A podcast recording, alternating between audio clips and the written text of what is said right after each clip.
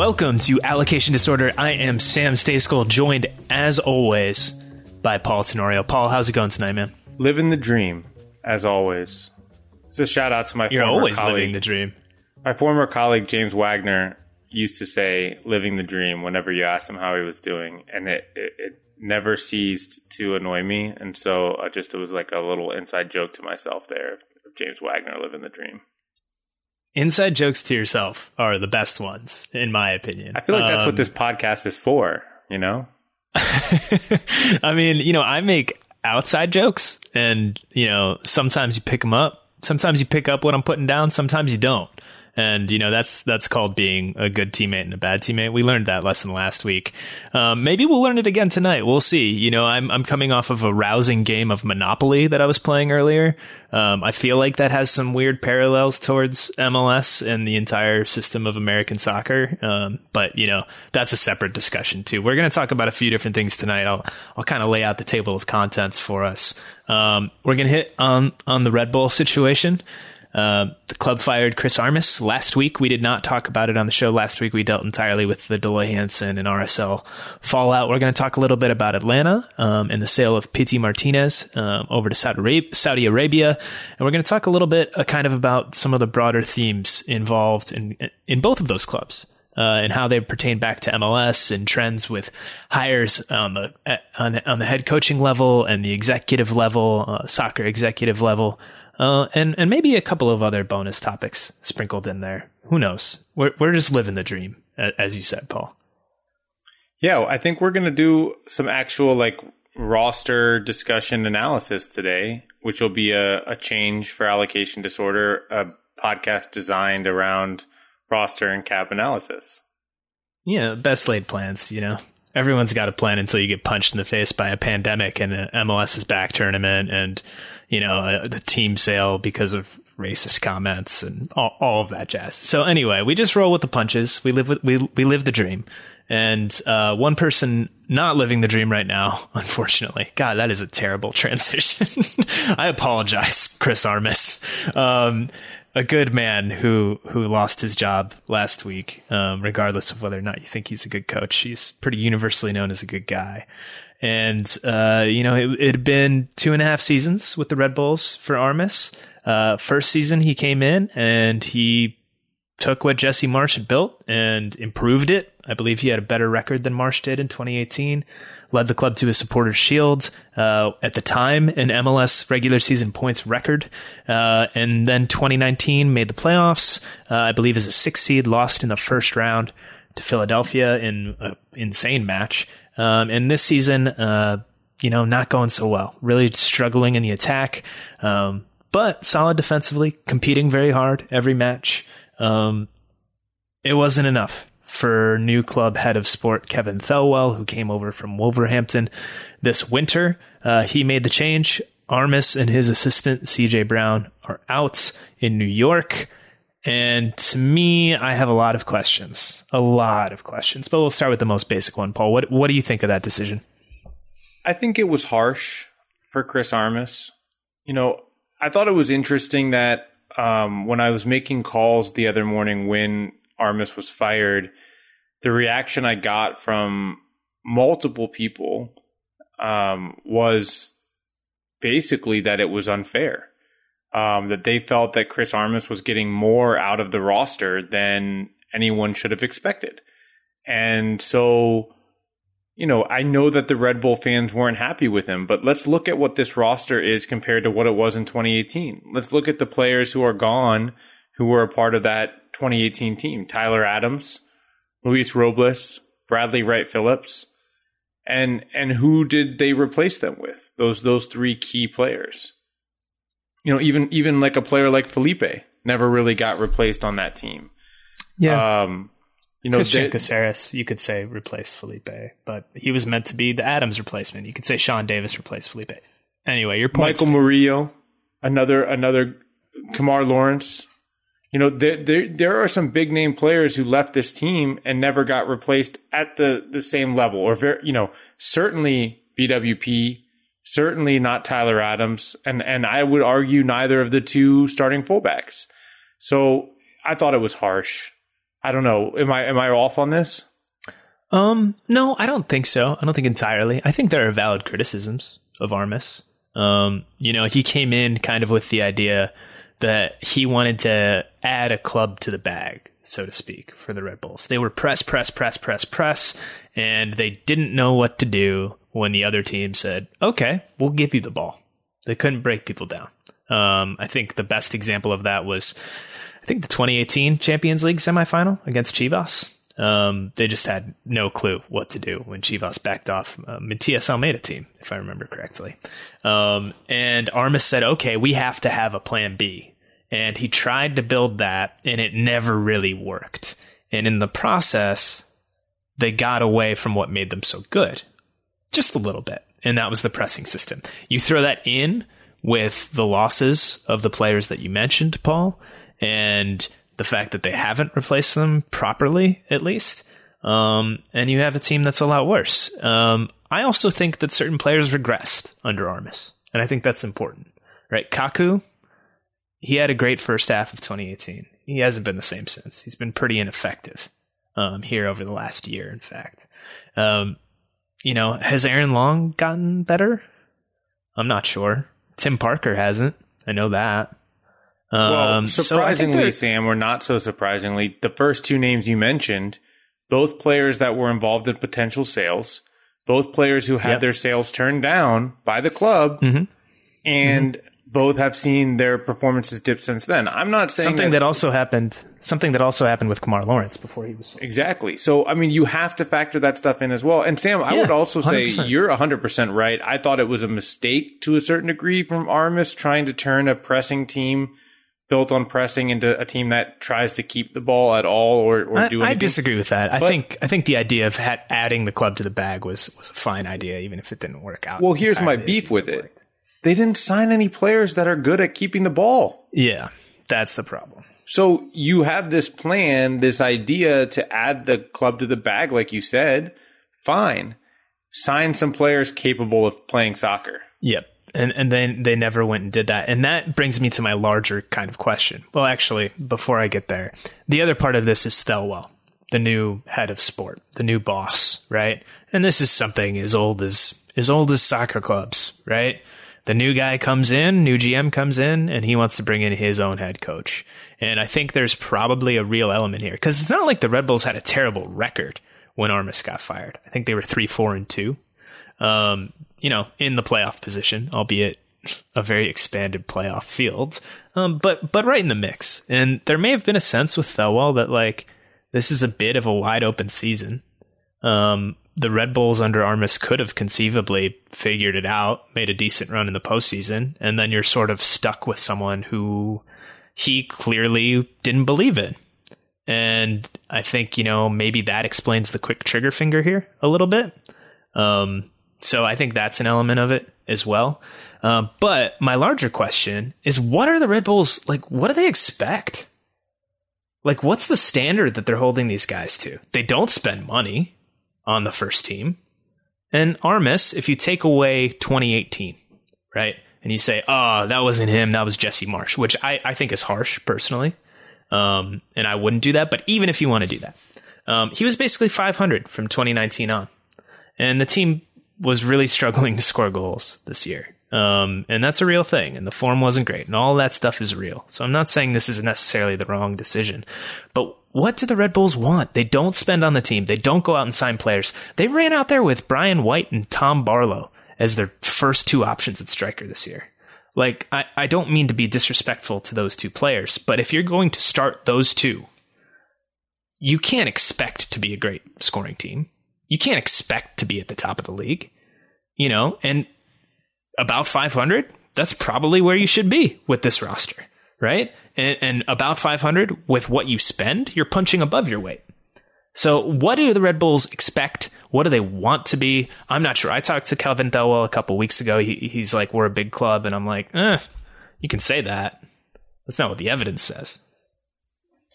Yeah, I mean, I, am not going to be harsh. I, I'm not trying to be harsh on coverage of the Red Bulls, but when those young American players that you mentioned had some little nice scoring runs when they first came in, it was like, oh, these guys are for real, and you know, blah, blah, blah. And it's like, okay, it's fine to think that as a fan or an analyst from the outside and talk about the positives of a player or their performance. But if you're a club, you're running a real club trying to win trophies in Major League Soccer, there is no way that you can put together a long term plan that has those players as your starting strikers. You, it, it's irresponsible. This league is growing and let's be honest, it's growing more international. And that's because the, the quality isn't here yet. It's really not here yet domestically. There are more good not young here for players. 26 teams anyway. Yeah, I mean there are more good young players in the league, and we're seeing some of them come up. But you But need there are to more go teams. get talent Yeah. elsewhere, right? You need to you need to find international players that can supplement your roster, and especially in this league on the attacking end of the field. You know, and I, I'm excited to see what what happens next with the Red Bulls from their academy. I'd like to see another young player come up and be a difference maker the way Tyler Adams was, or even Sean Davis, who's been a consistent major league Uh, their academy teams haven't been great these last few years. Well, by the way. They've Clark- been passed by NYCFC. No, I had someone mention Caden Clark to me the other day as an interesting prospect. I know he's been he's done well with Red Bulls too. He's 17 years old. You know, maybe he turns into something in the next year or two. That'd be great. But that doesn't mean you don't have to go out and spend money. Look at No. look at the teams Yeah, in this exactly. league that have been successful and and won MLS Cups. Toronto FC, one of the highest spending teams in Major League Soccer every single year. Seattle Sounders, probably not in the upper echelon anymore, but consistently spend money and get their DPs Yeah, but right. but right below, right Uh, below, right below. And they get their DPs right, which is crucial. Okay? That that's the money. And then Atlanta United with Tata Martino spent major money. And and everyone wants to point back at that Red Bull season when they won the supporter shield. well, to be fair, it was more than one season. Yeah, Right? well they, they Like, had success, they, but they at, were they were good for a decade, a really good regular season. But team but here's what happens. They win it's like to me it's similar to an international cycle, right? Like their players got started to get toward the end of the cycle where they were outperforming their salary by a significant margin, right? No one's going to argue that BWP was a was a deal, right? He was an absolute steal for even a million dollars. total bargain. Tyler Adams, homegrown deal, absolute steal. Aaron You know, Long, same. Aaron Long, the product, even if you want to go beyond that, the money that they were paying Dax McCarty, absolute steal. The money that they, you know, the fact that they had a, a an Iron Man goalkeeper who was a standout in Major League Soccer. Kemar Yeah. Lawrence and Murillo both came on low money. even Kljestan wasn't wasn't on that big of a, of a deal, and he was the assist leader back to back seasons at one Right, point, I so- believe. Like, yeah, it, it, and it's just not sustainable like that. It was amazing what they did. This is not to take credit away from the organization because they did a really excellent job all of those years assembling those rosters on the money that they did. But it's just really hard to repeat that. And I think that's the point you're making there, Paul. And that goes back to my question. What do the Red Bulls want to be? Right? And everyone's like, oh, they're, they're this feeder club. They're not. They're not a feeder club. They've sold one player to Leipzig and Salzburg, and that's Adams. And he's great, right? But that's one player. And you have Red Bull Bragantino down there in Brazil. That's going to be a feeder club, right? That's a market that feeds players to Europe and Brazil. The US is not that yet. MLS is not that yet. And and Red Bull certainly has not been that. So they're not they're not really being a feeder club, right? They're not really trying to win, just given the money they're spending. Um, and, and Leipzig and Salzburg spend near the top of their leagues, respectively. Um, the Red Bulls in New York do not do that. Um, they're not really, you know, and this is an off the field question, but they don't do a ton of marketing. They don't put fans in that in that stadium, which, by the way, is one of the best in the entire league in the entire country to watch a soccer game at. It's incredible. If you haven't gone, you should try. Um, so I'm just I'm confused. What's the point? What is the point? Like I don't get it. And, and, these next few months with Thelwell are going to be incredibly telling, in my opinion. Right? Is this a situation because that's it's going to set the direction, right? And maybe it stays status quo, and I'm left confused still. Maybe they start to spend more money. Um, maybe they try and become more of a feeder club. That sort of feels like the way it's going with the signings that Thelwell has made, right? With Dru Yearwood, who couldn't get any run in the championship last year. They signed him to a young DP deal. He, he's played a lot in League One in England. Um, I think he's 20, 21, uh, midfielder coming in. Samuel Tetteh, uh, a young attacker um, who came in from Salzburg, um, but he did not play at Salzburg. He was loaned out to another club in Austria. Um, pick, put up some good numbers over there. Um, so these moves to me feel like more of like, okay, we'll buy young and then maybe we'll sell them on. Um, and, and if you want to be that, that's fine.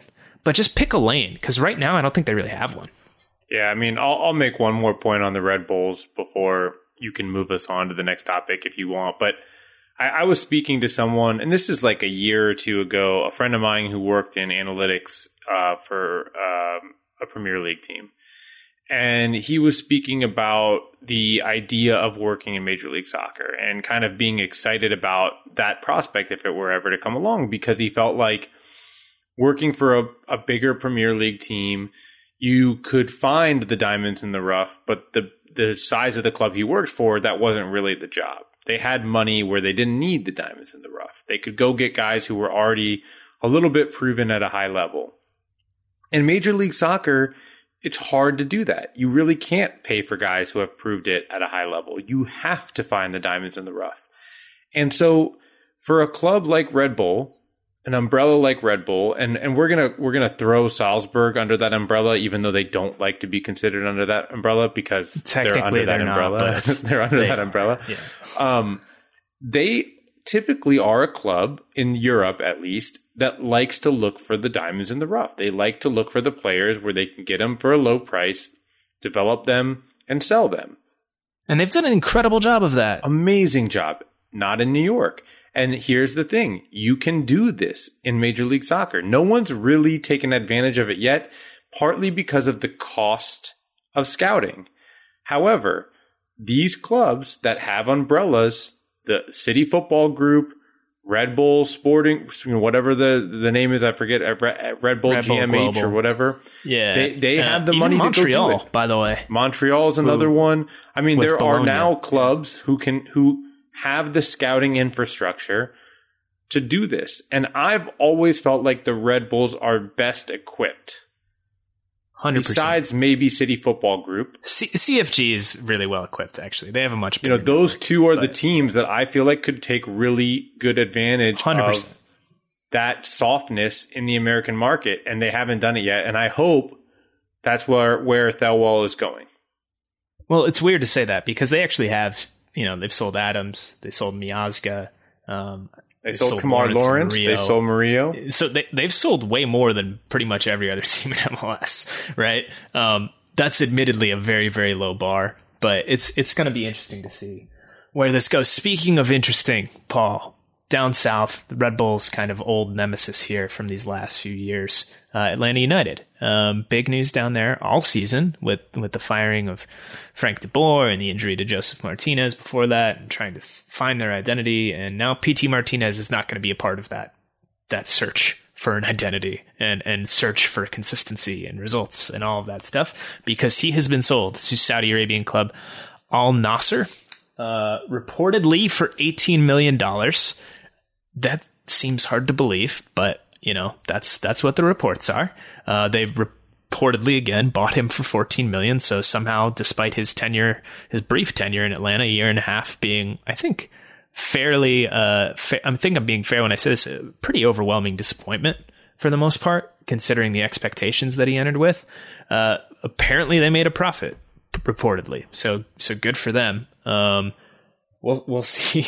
I, I, would like to dive into those numbers a little bit more as from a reporting perspective myself. Maybe I'll do that this week, but it's just another kind of interesting transition in what is a massive, what has become a really massive transition. What 24, 22 months for that club at this point.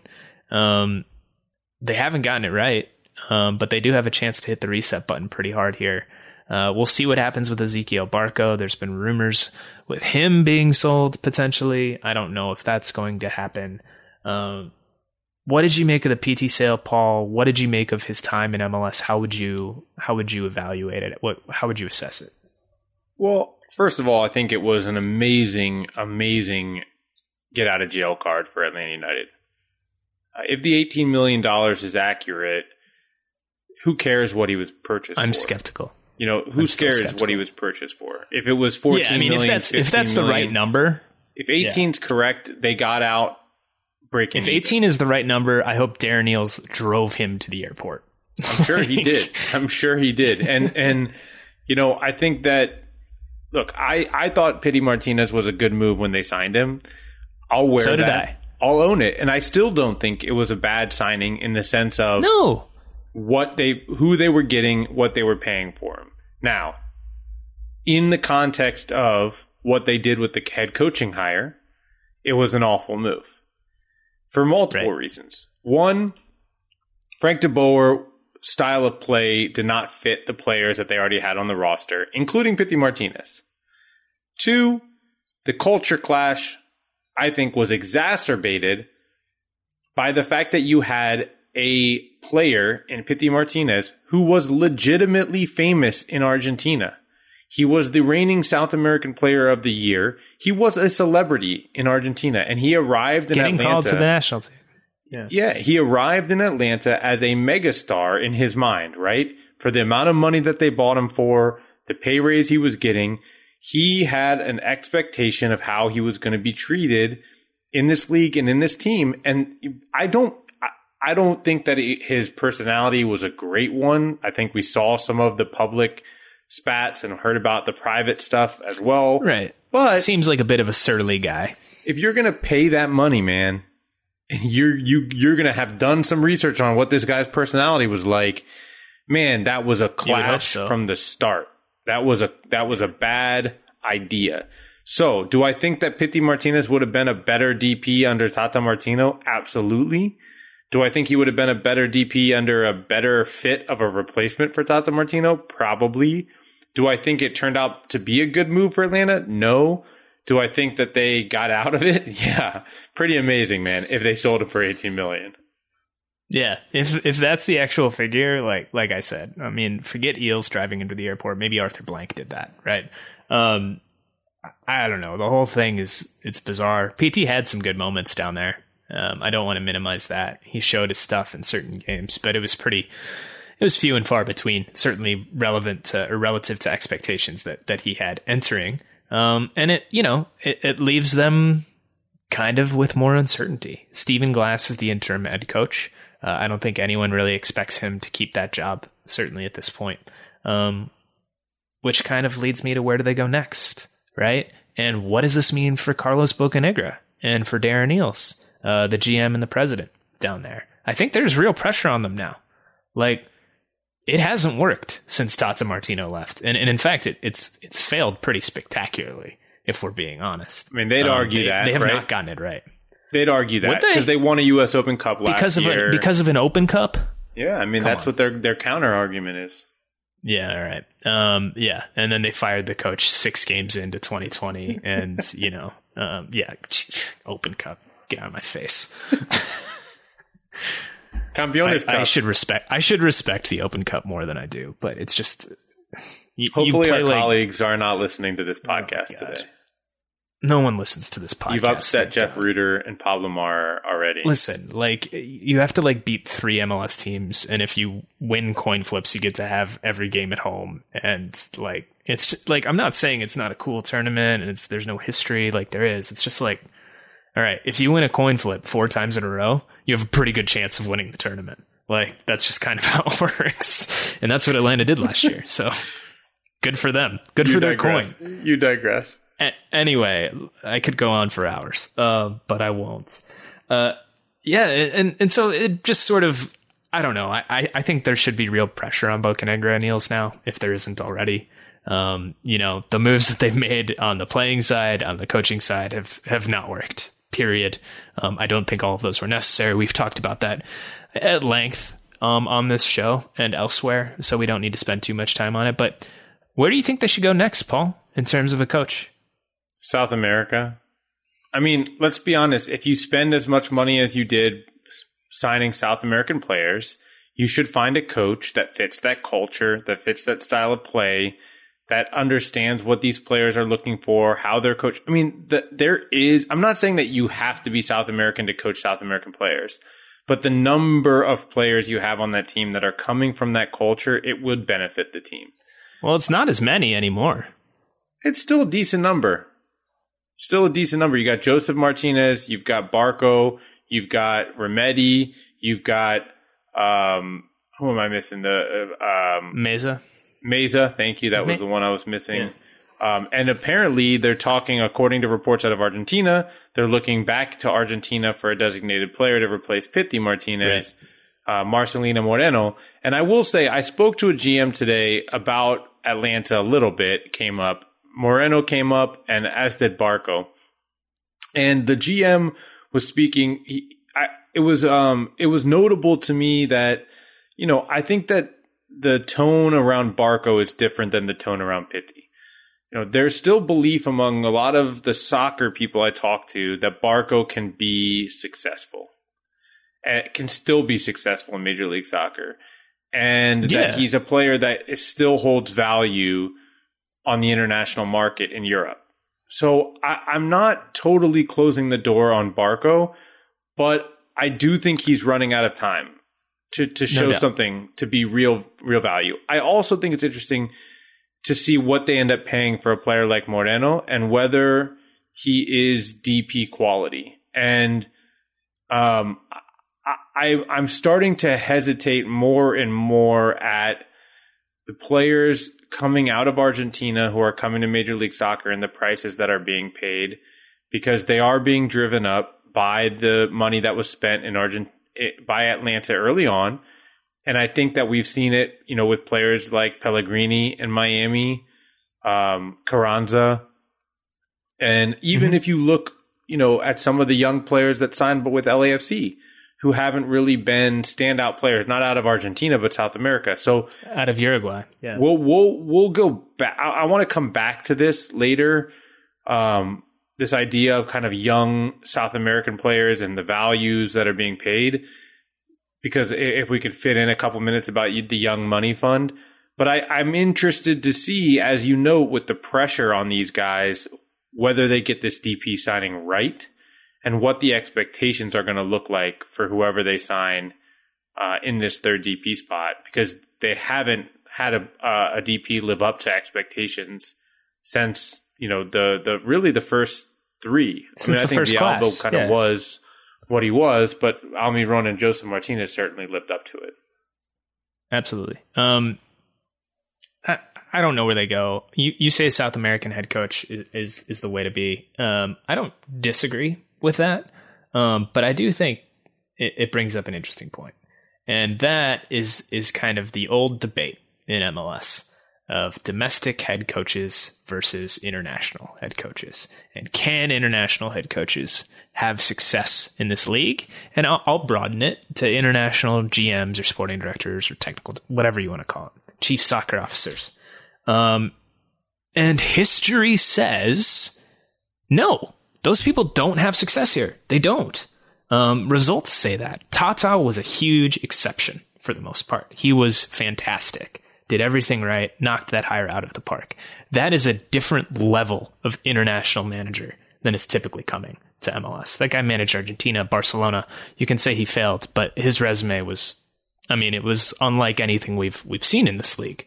Um, Vieira also did a great job at NYCFC. Dome Torrent did a decent job as well. Um, I would say it's a little bit, you know, again, um, Vieira didn't have the resume. He didn't have the experience. Um, as a coach, he certainly had it as a player. That doesn't necessarily mean much. Uh, I think Thierry Henry might end up as an example of that. Um, but he had the CFG training and the backing of that infrastructure and everything that went along with it. And he did a really nice job. Uh, Paul, other than that, am I missing any international coaches that have been big successes? And and just to be clear, you know, I'm not counting a guy like Oscar Pareja as an international head coach. He is Colombian. Yes, I understand that. Um, but he played in MLS for years. He coached as on the academy level in MLS for years.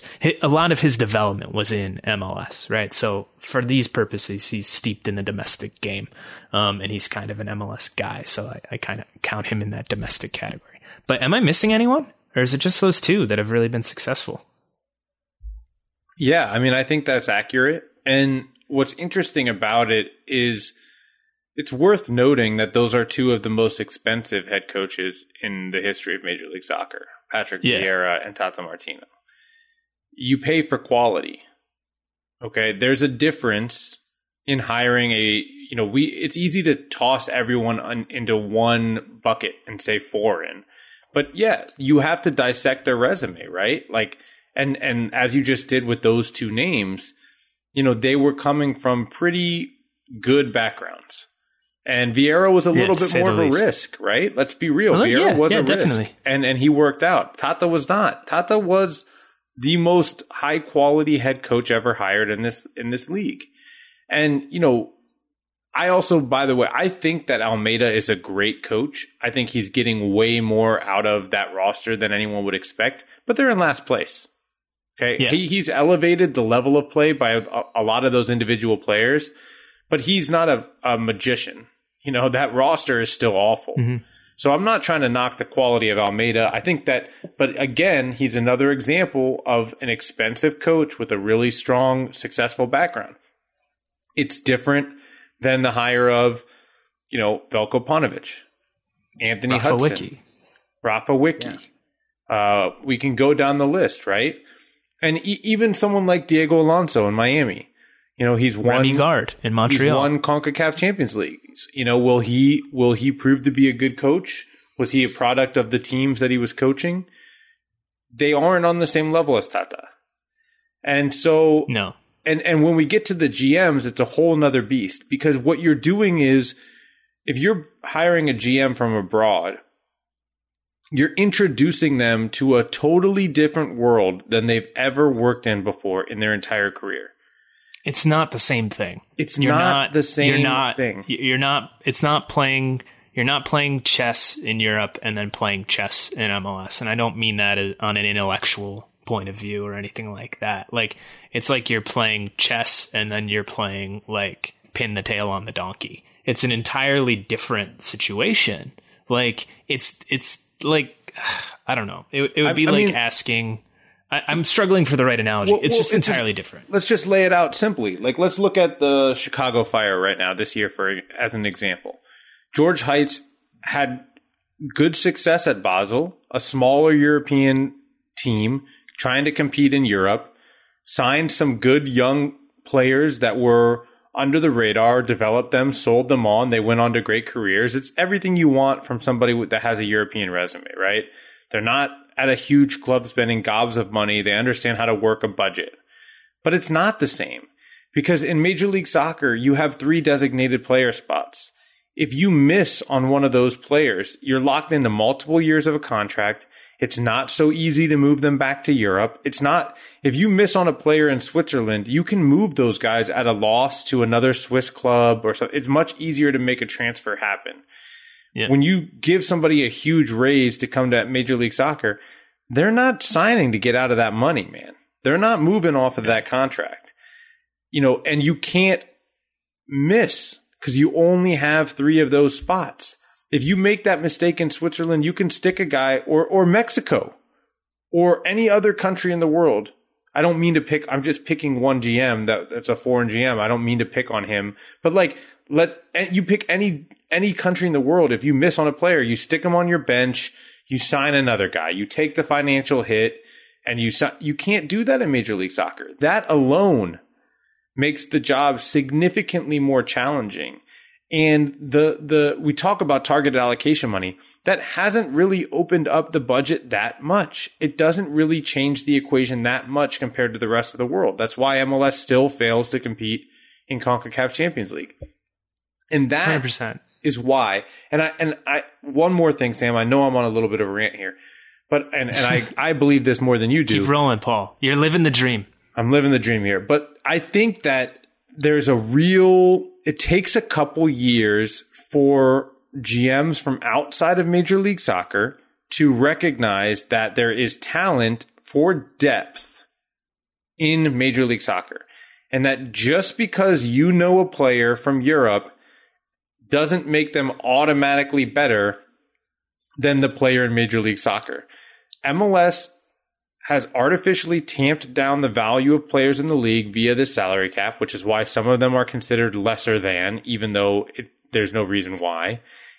You've inflated the value of others, by the way. they've infl- sure they've inflated the value of others, but there is quality in Major League Soccer that can build out the depth of your team. And when your entire focus is on Europe, when you're building these rosters, even for guys who are going to end up making up the numbers, it makes your job a whole lot more difficult. You need that institutional knowledge to be able to sign some quality depth pieces that make up your team. And, and, and that's that's hard for anyone without MLS experience. Even if you have the the right attitude about it, right? If you come in and you haven't spent much time watching the league, you're just not going to know where those pieces are. Like that's just like that's just kind of a fact of life. It takes some time. Um, Paul, I'm just going to kind of go back these last few years in the playoffs. Um, 2019, some conference finalists: Seattle, LAFC in the West. Brian Schmetzer, Garth Lagerwey, Bob Bradley, John Thorrington. All four American. Uh, in the East, Toronto FC, Ali Curtis, Greg Vanney. Atlanta United, Carlos Bocanegra, and Frank de Boer, an international coach who has since been fired, of course. Right? So of the seven, of the eight GMs and head coaches, seven were American. Right? 2018, similar story. I think you have Portland Timbers and who who was there? Portland Timbers and Sporting Kansas City in the West in the final, right? So Gio Savarese, guy who's spent his entire professional career in the United States. Gavin Wilkinson, uh, again, New Zealand, New Zealander, Gavin, um, but another one that's spent the last two decades in the United States. Uh, Kansas City, Vermes and Vermes, right? Running the show, American. Red Bulls. At that time, it was Armas and Denis Hamlett. Um, you know, Hamlett is a Costa Rican, um, but spent most of his life in the United States. Uh, Atlanta United, Tata Martino, aforementioned, Bocanegra. Um, I could go on, right? 2017, same story. This, this, is how it is every single year. When you get down to that Final Four, it's pretty much all American in terms of the coaches and the GMs. And that has not changed in MLS ever. ever. Um, and, there are very this, few exceptions to that rule. You're not saying that there's no talent abroad. It's just that the difficulty of MLS no. makes it more difficult for them to succeed. You need institutional knowledge in this also, league. And and by the way, the the change that has to happen isn't oh like you definitely have to hire more Americans and No, not all Americans are good at this. happen yeah. is like the rules need to change to catch up to the rest of the world. So that this to me is indicative of the fact that ML, this is one of the things holding MLS back. It can't take as much advantage of the significant amount of talent and knowledge that exists in a global sport because of rules that, that it, it puts into its own league. And, and by the way, look at LAFC. Sam, you brought this point up when we were prepping for this show.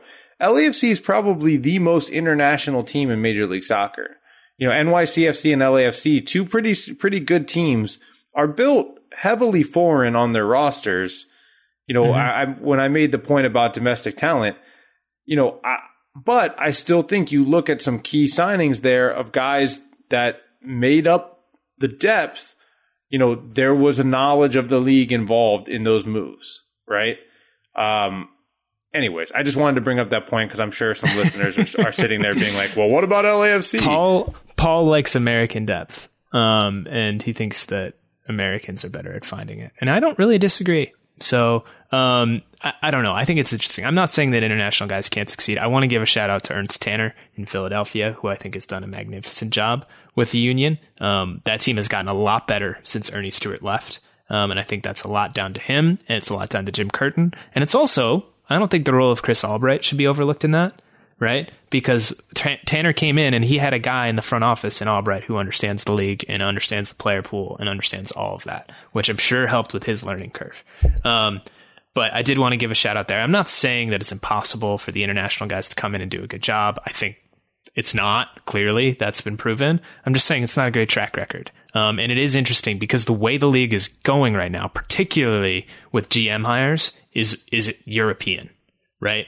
Um, and you you know you mentioned Heitz. You have Pfannenstiel in St. Louis, who recently got announced. Axel Schuster in Vancouver, um, and and like not not to not to insult or offend or anything, but let's be honest, Paul. If these guys were killing it in Europe, they wouldn't be coming to MLS, right? Like for the most part, like I think that's a fair thing to say. or, or they were, or if they were killing it in Europe, like Ernst Tanner, very respected in Europe, but he wasn't the guy. Yes. No, right? He exactly. was he wasn't the guy yeah. anymore. And and he could have thrived in a role the role that he was in in Europe in multiple different roles, you know, as a head of academy, as the head of uh, international scouting or or whatever it may have been, but he gets to be the guy here, right? But yeah. you're same you're, thing with Thelwell. Right, yeah. same thing with Thelwell, who was really well respected at Wolves. Um, I believe he sat on the board of the club but he sort of got sidelined in certain ways from what I've been told because Jorge Mendes, and for those who don't know, Jorge Mendes is probably the most powerful agent in the game, maybe in all of sports, for being honest. Reps Cristiano Ronaldo and a, and a bunch of other Portuguese players. Um, Wolves has a pretty strong Portuguese connection. He he makes a lot of moves at that club. Um, you know, he has a lot of power there. So there's been some chatter that Thelwell got sidelined, and that was part of his reason for wanting to leave. Um, and you know, like it, it, it just goes back to the overall point that you made, Paul, which is this is such a specialized league. It's so specialized to be able to run an MLS team um, that it does give an advantage to people that have been here a long time. Like it does, like straight up. And I think on some level, I kind of enjoy that. I think it's kind of cool. I think it's one of the unique little quirks of MLS um, that all there are all of these rules. You know, it's allowed. It's been good for for my career and your career. I think it's fair to say. um, but uh, also, it's kind of like hamstringing in certain ways, right? And it's just another another kind of way to get back to the overall point of the soccer league doesn't operate like any other soccer league in the world, for better or for worse. And I think there are elements of both at play in this discussion. Another guy I mentioned, and you mentioned him earlier, Vancouver's Axel Schuster he talked about young money, as we like to call it on this show, these young designated player. How do we, it's been so long? Can you? Refresh We just call it young money, baby. Young money. Well, explain explain to me what it is. Essentially, it's another three or so. I think it'll be three off budget players. They're not DPS per se, but what they they function but in the same way. You can pay whatever transfer fee you want. They just yeah, have they, a salary limit. They function in the same way as a young DP. You you can pay however much you want in in transactional costs, and they will have a certain budget hit against your budget.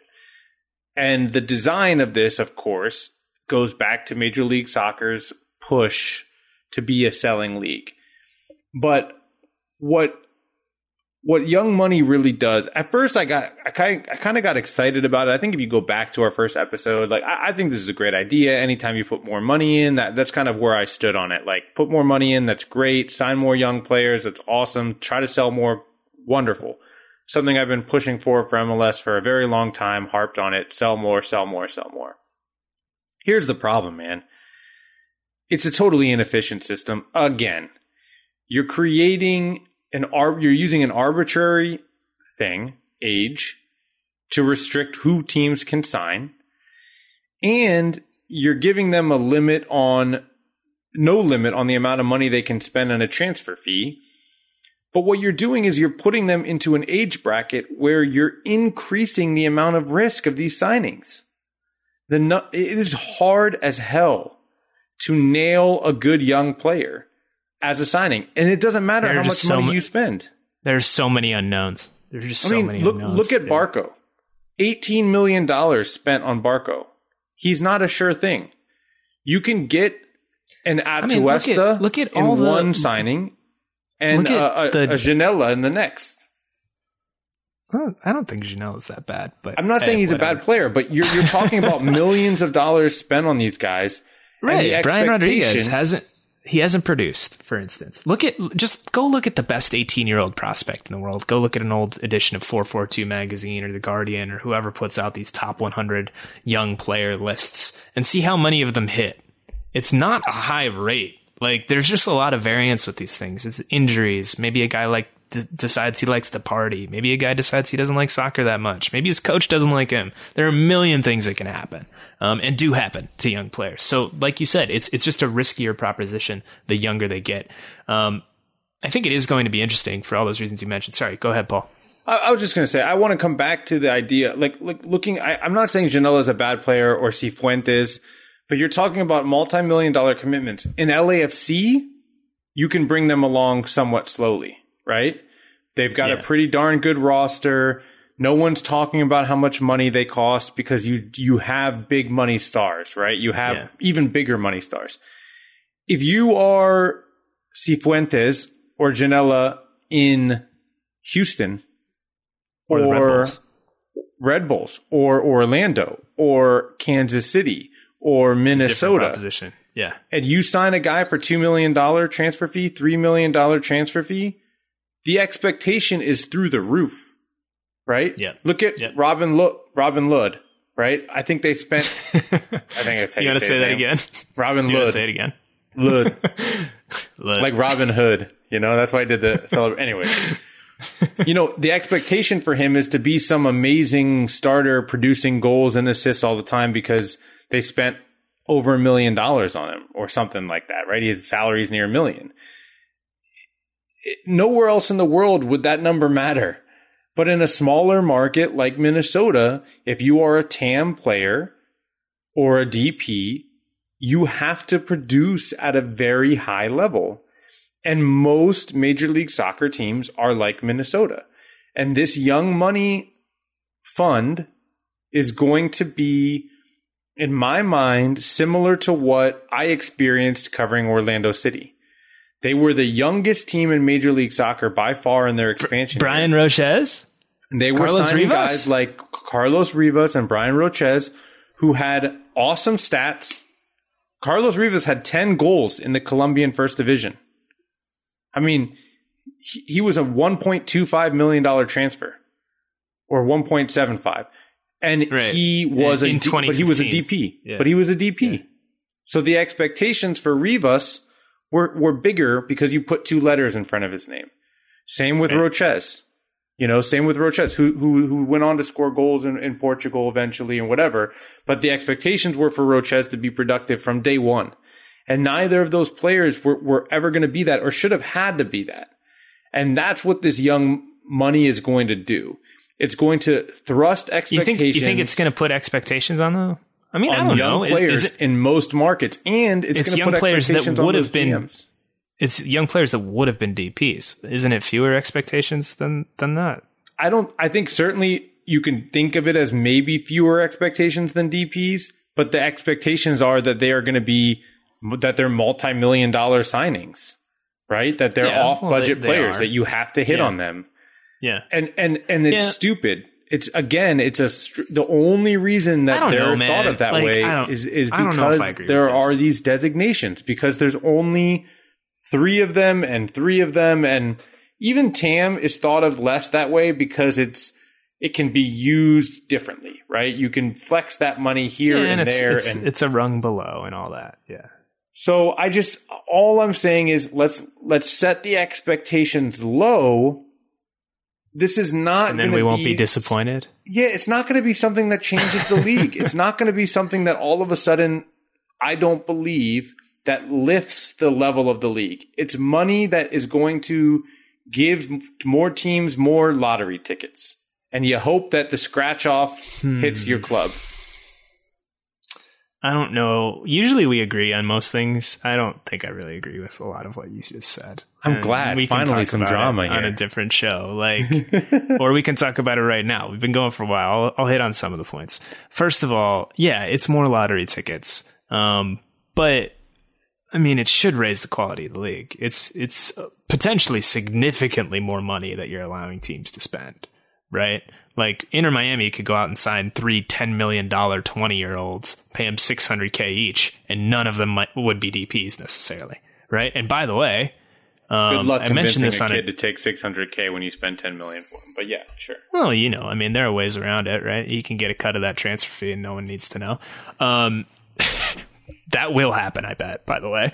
Are Uh, you saying that's happened before in Major League Soccer? Oh, Sam, No, how dare you? never, never. Um, by the way, I think I've mentioned this on a different show, but I've been told by a Miami source that Pellegrini, once this rule comes into effect, um, will count towards it. So he won't necessarily be a DP anymore for Miami. So that's that's potentially big news.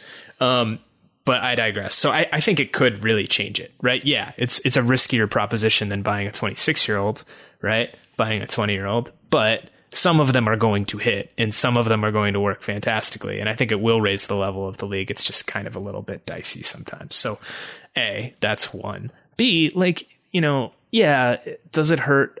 Does it, does it throw expectations out of whack to put these players into different buckets like this? Sure, a little bit, but any league in the world, soccer, basketball, football, otherwise, you don't need any of those designations. The highest paid players have the highest expectations. It doesn't matter if they're a DP or if there's no DP tag or if there's no tag or if it's just players 1 through 23.